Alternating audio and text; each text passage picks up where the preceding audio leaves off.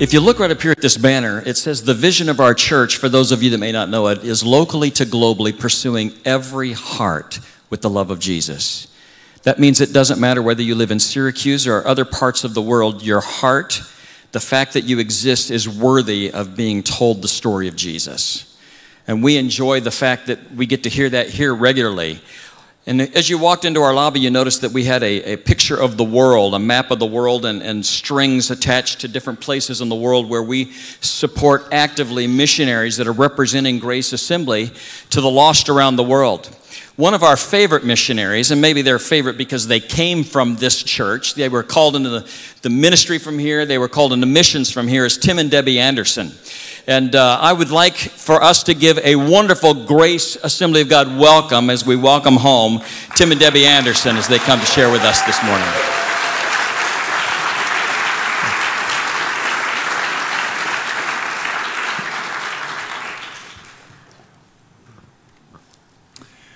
What a great time to be alive and here in Grace Assembly with all that's going on. Um, excited about your new move coming up. It's wow, uh, incredible, and something to look forward to. But I was having some nostalgia, uh, remembering over the years, um, and this was our launch pad uh, to become missionaries. We both came to grace as singles. Um, I was four, she was three, kind of, and uh, married to become missionaries uh, here at Grace with Brother Sorgi and Sister Sorgi. Uh, and uh, so many powerful, beautiful times of waiting on God at the altar uh, until that happened. And uh, now we're approaching our 38th year coming up to, as missionaries um, in Ecuador, and uh, look forward to another 38 after that. if the Lord should tarry. So, anyway, we've got two books um, on the uh, table 30 Stories in 30 Years. Debbie and I wrote about seven plus years ago. And um, they're there.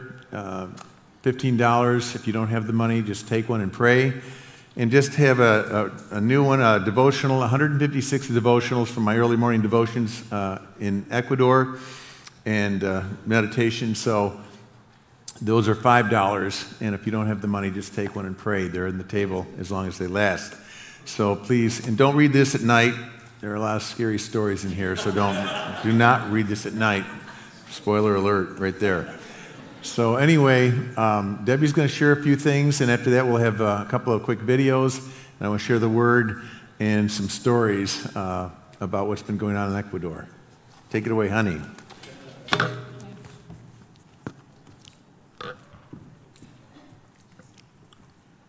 How many of you men would love to put your wife on a timer?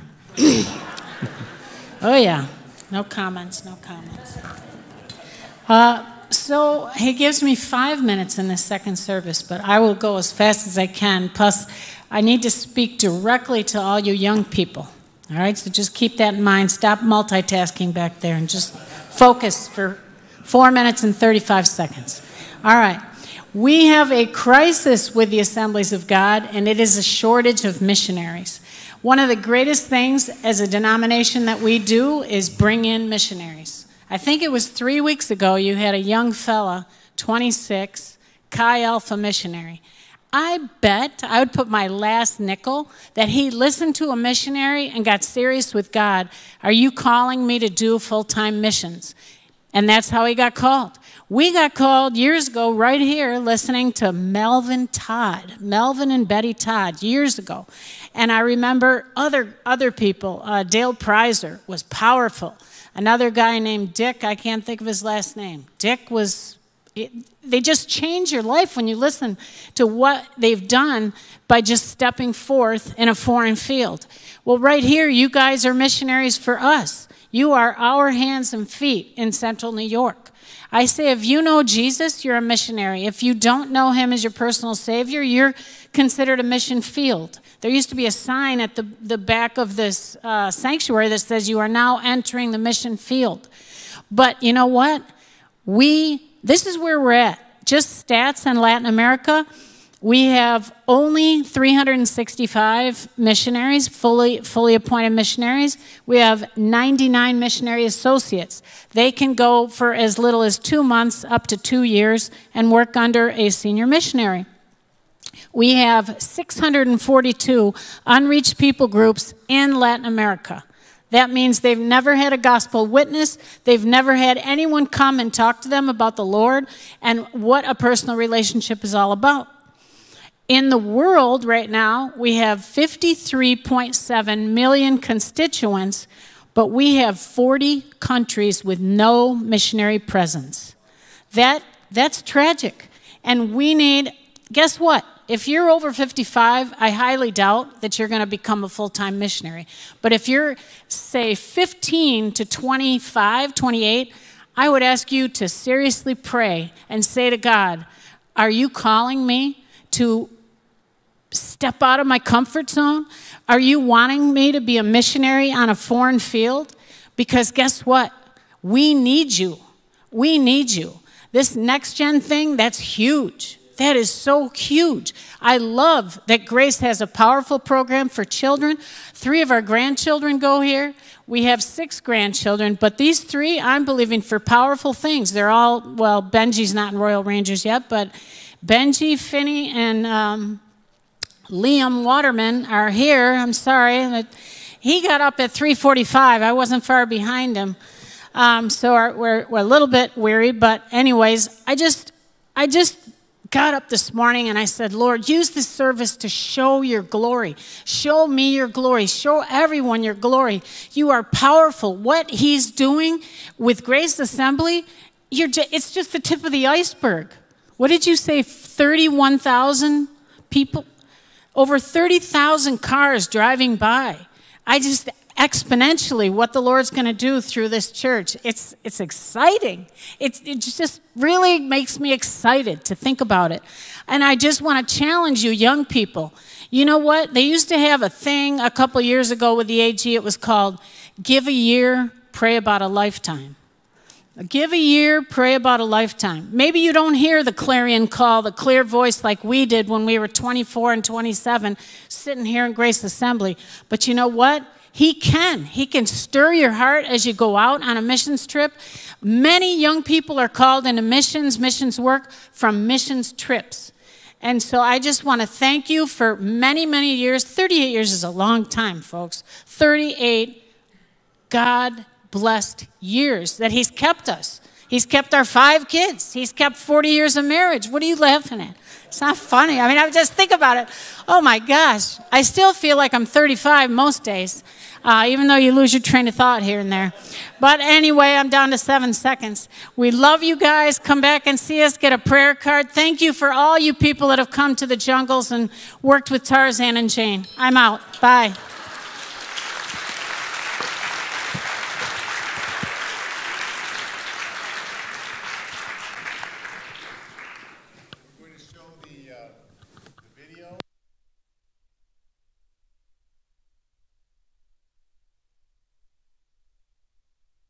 A drone shot of the Teen Challenge uh, video. Well, there we go. In uh, Ecuador, so we wanted to do that. Uh, started that about 30 years ago. And then, of course, going into the jungle, and you can see uh, our Bible school complex and what we're hoping to do there. And the last part of it, the prayer tower, which is our newest project and probably the biggest thing that will go on in the future to reach the 600 unreached villages.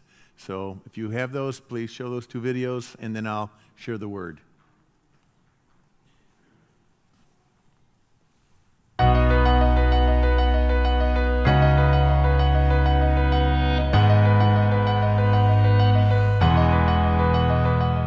This is Tim Anderson. Uh, my wife and I, Debbie, are missionaries here in Ecuador for 37 years. We're in front of our uh, Teen Challenge building uh, that we built about 30 years ago.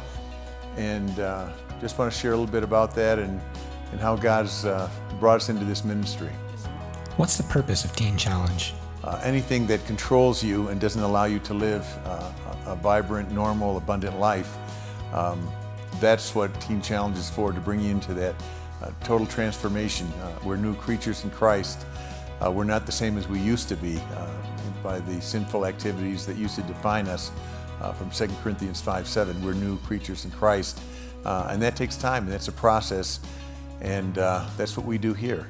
What type of success rate have you seen in this ministry?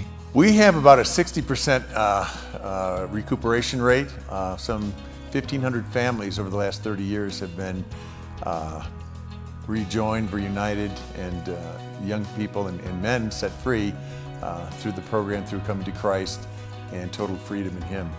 I imagine it takes a pretty strong team to keep a ministry like this moving forward. Yeah. Um, here at Teen Challenge, uh, there it's 24 7. You've got to have leaders here all the time, and you have to have people that really have Christ and love the students. We have Bible teachers, we have psychologists, we have medical people, we have uh, a social worker, we have uh, the ones that are in counseling that pray with people. Um, we have a team of about 15 people here uh, that help us uh, every day uh, with the students. And so uh, without that team, it doesn't work. And what can the church in the United States do to help? We could really use uh, help on a monthly basis. We offer this program for about a fifth of the price that others do. Uh, we're dealing with a lot of people that are, are poor and do not have the resources to be able to, to, to come in here. Any way that we can receive support, uh, prayer support and financial, that would be incredibly helpful.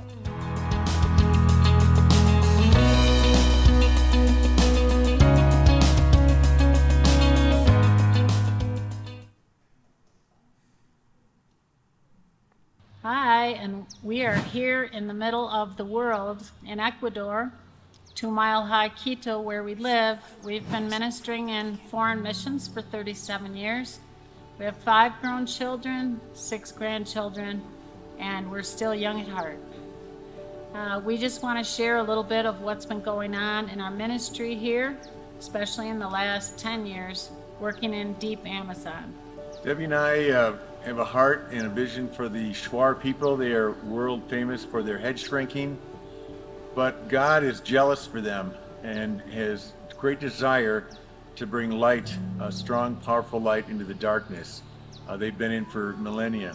This is a people group that has not received a good news message, a message of hope, a message of salvation, there is a lot of sorcery and witchcraft that is still going on. There are shamans that are active, spiritism, and a lot of fear and bondage.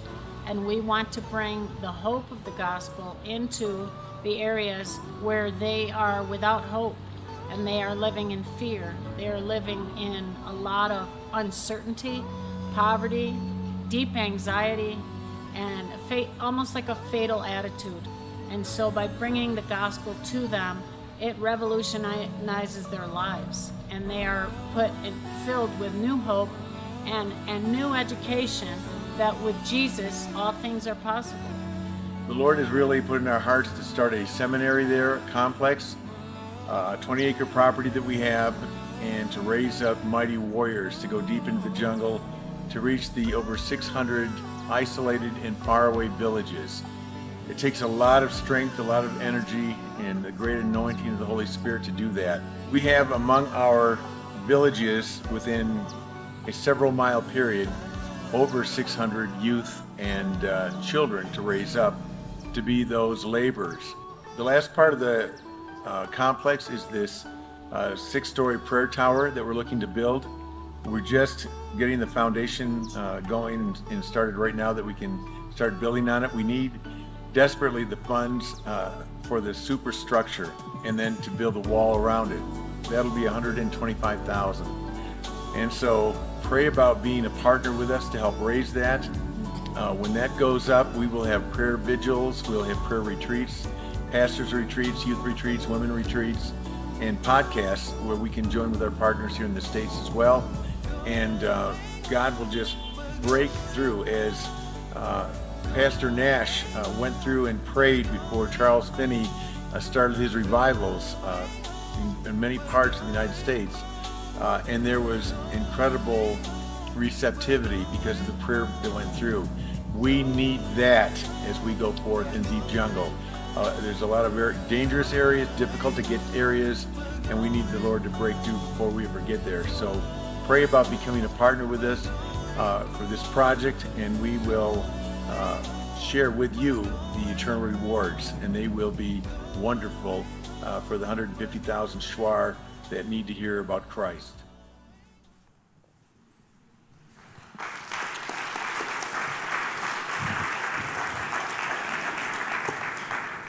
Open your Bibles to Luke 18, please.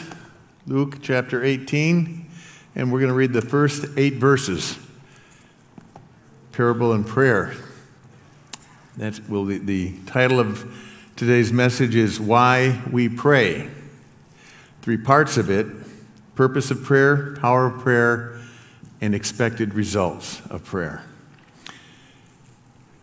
Luke 18, verse 1 to 8.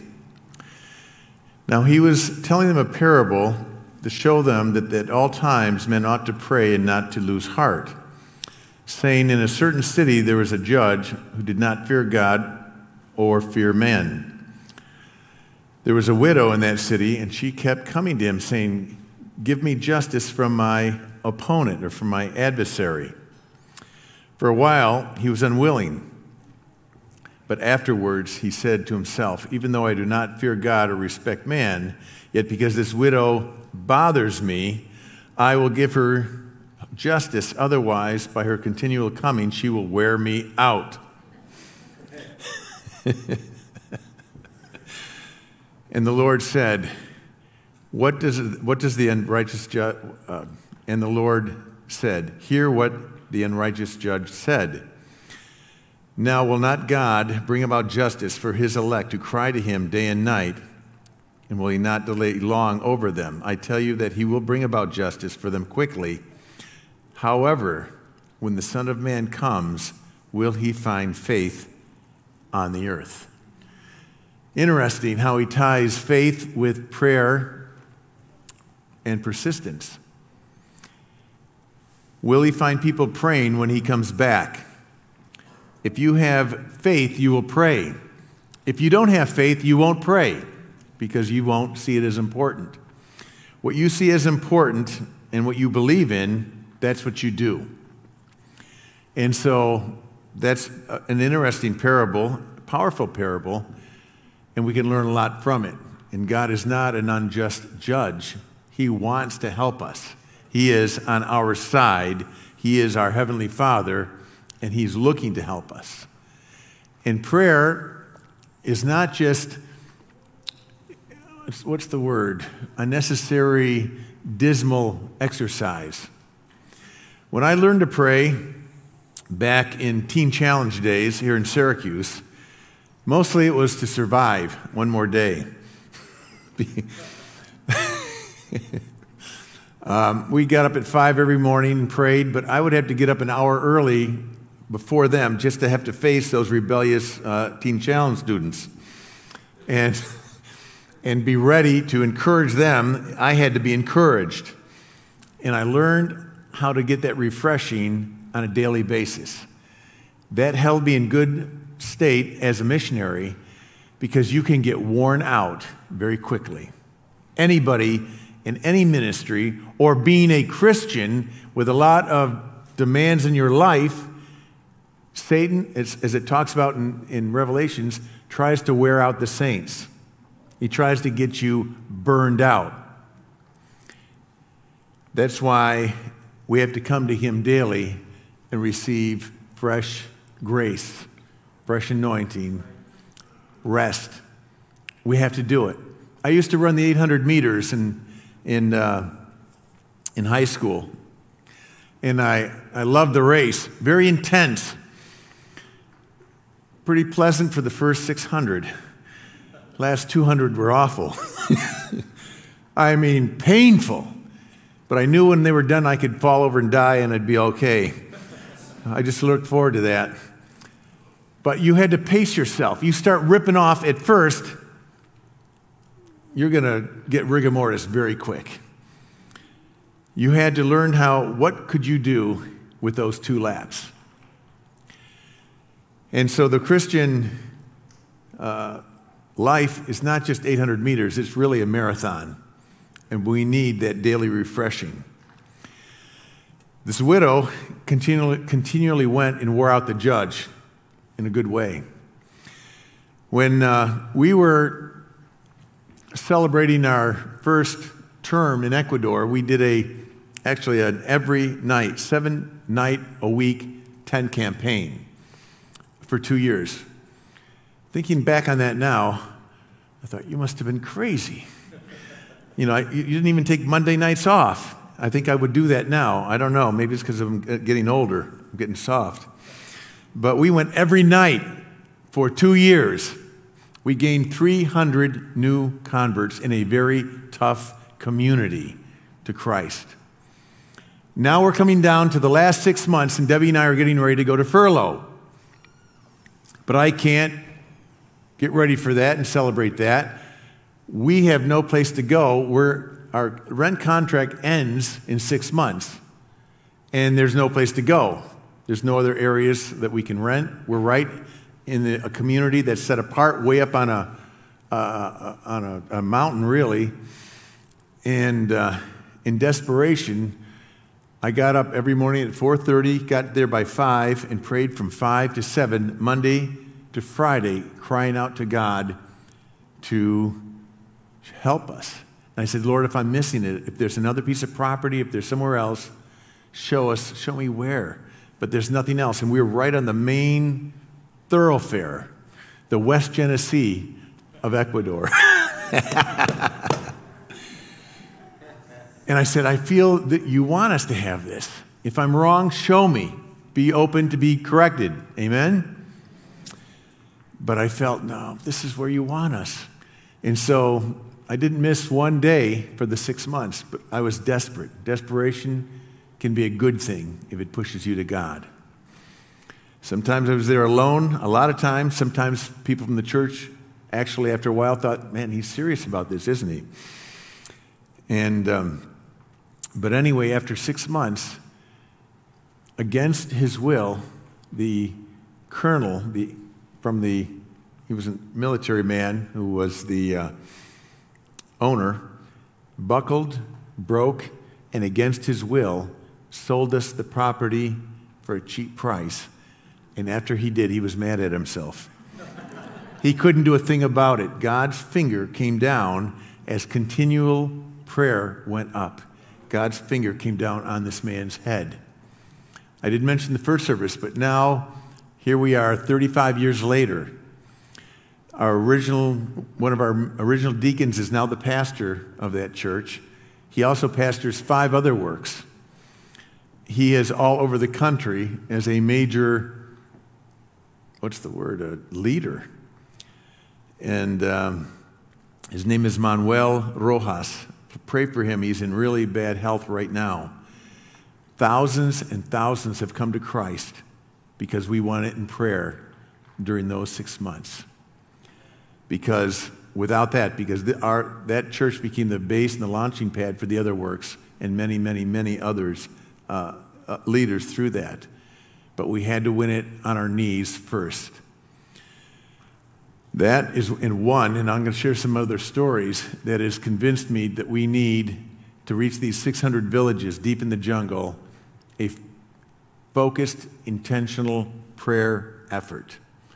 These are dangerous areas, isolated, far away. And um, the young guys that go there, we have several that are out there now, go through areas that they still shrink heads. And to shrink a head, you got to take the head off. Just think about it. And uh, cannibalism. It's not in the, you know, the tour books, and we never had this conversation. Uh, but when you get deep jungle where they've never encountered people, it is very different and very dangerous, very dark. Smyrna was talked about in Revelations as Satan's throne. Well, Satan may not have a throne there, but he's got some. Uh, what's the word? Pretty good emissaries. But these young men are saying, Brother Tim, we're not scared. Jesus is with us, He's protecting us. We want to go through this. And they are dragging Debbie and I with them.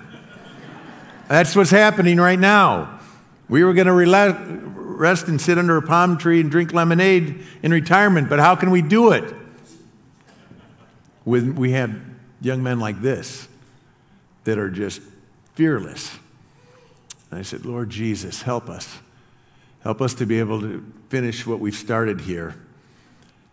The road is coming deep into the jungle in these last seven or eight years, and now allows us to unify our villages a lot more, start this Bible school. You saw two properties that will now be joined. That woods between, the jungle between, is going to be out in the next few weeks, Lord willing, and unify that whole big area with all the leadership buildings, the, sem- the, the Bible school, the prayer tower, all of those things will all be one big area. Um, and then um, from that, the sending point for our Shuar missionaries. And so, knowing that it works is why we do it. When Daniel Nash, retired Presbyterian minister, Lowville, New York, everybody know where Lowville is, not that far. He was getting too old and they voted him out at 49 years of age, Pastor Doug. 49. You're going to be that in 10 more years. You got, watch out. and what could he do? I guess, of course, the longevity was not what it is today, but here he is, eh, too old. 49 is too old to pastor. So God used him to be the intercessor for Charles Finney and you know about Charles Finney. Wow. You talk about transformations. And for seven years, Daniel Nash would go before Finney a month, sometimes longer, sometimes two or three weeks, and begin praying. Sometimes alone, sometimes with two other men would go with him and just lock themselves in and go after the worst, most violent man in the whole village. And Finney said, and Nash would say, after he falls, the rest will come in after him. And he would fall all the time because God's finger was upon him, as he was that colonel who tried to kick us out and refuse to sell us that property when God's finger comes down on someone. Don't give up praying for relatives. Do not give up. 15 years ago, I was praying for my Uncle Ross in Buffalo. He was 90. And I said, My Lord, he won't be alive when I get back. He and Aunt Shorty, she was short, he was tall, both 90 years old. Didn't want anything to do with God. My dad's only brother. A very good man, a successful CEO with his own sign company in seven states, a faithful husband a great guy, a, wonderful man in many areas, but had got offended 70 years early in his church. Someone offended him. And he never went back, anything to do with God or the church. And in desperation, I said, I can't see him going to hell. That will not happen. And began praying every Saturday with Dan McLaughlin's father, Tom, some other men. We started praying two, three, four hours all year long. I would visit him several times, shared my testimony. He did kick me out one time, too. He would let me pray for him to be healed, but he wouldn't let me pray for salvation. He knew the difference. But I got back in the back door. I said, Aunt Shorty, your nephew Tim here. I'm preaching Buffalo again. Can I come in? Yes, that would be good. So I snuck in the back door again. Finally, my mother, 80 years old, makes the three hour trip to Buffalo, feels that God's in it. My aunts pretend to sleep. She was at fake sleeping so my mom would leave. They're both d- diminishing in their health. My uncle then in the, in the bed in the room just a few feet away cries out, I'm ready. I'm ready to receive Christ. And then Aunt Shorty wakes up from her fake sleeping. Me too, me too. She wanted to receive Christ earlier, six months earlier, but he stopped it and kicked me out of the house. I didn't know discouragement because we were so focused on his eternity. And they came in not too many weeks before they died. Do not give up. You may be the only lifeline to your relative. You have a divine commitment, divine obligation to not give up and to keep the ropes out there where they can grab onto them and come upon the ark of salvation, the Lord Jesus Christ. Your prayers are so important. They are vital. Don't give up. Do not lose heart. You will see things happen. What happened to George Mueller when they were testing him, what some of his adversaries? Your friend, so and so, an atheist, is not saved. You've been praying for 60 years. Will he ever be saved? George Mueller, probably at that time in his 80s at least, George Mueller, who started all the orphanages in England, he said, uh, Of course he'll be saved. I'm praying for him. What else can happen?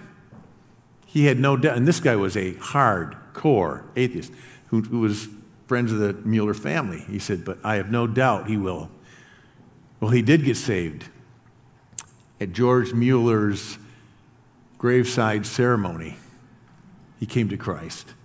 When George Mueller was being laid into the earth, he got saved. Have that same attitude that George Mueller had. What else can happen if we're praying and we won't give up praying? God will do incredible things. God will do miraculous things. Do not give up praying for your loved ones. Do not.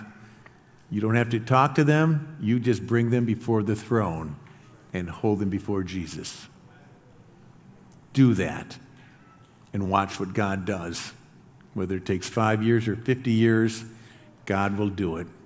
Don't give up on Him. The thing about being in the jungle is we have lots of excitement. the uh, village where we were at 32 years ago, I was with a doctor and dentist doing uh, outreach, uh, different villages for several days with a, a small medical team, just a doctor and a dentist with me hiking in a lean to, no door on it. I was in the front, they were behind me, under mosquito nets. And uh, of course, you know, enjoying the wonderful atmosphere there.